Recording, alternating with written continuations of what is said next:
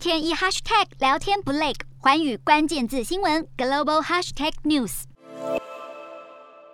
鲍尔回答竟不假思索，让现场笑声一片。他显然吃了秤砣，铁了心，就是要打通膨。鲍尔重申，如果经济数据显示物价难以回稳，就可能采取政策行动。二十一号，他向美国企业经济协会发表演说，劈头就表示，美国劳动市场很强劲，通膨率实在太高。市场也预期联准会五月四号很可能一口气再升息两码。联准会鹰派大将布勒德更是声声催，再次呼吁今年升息到百分之三以上，认为只有迅速的升息，才可能将通膨压回目标区间。却有看法担忧，升息脚步太晚，无论联准会怎么做，美国经济都难以免于硬着陆。二十号，美股三大指数一起收涨，市场持续消化鲍尔的鹰派言论。然而，日本央行日银总裁黑田东彦却是持续高歌，态度形成强烈对比。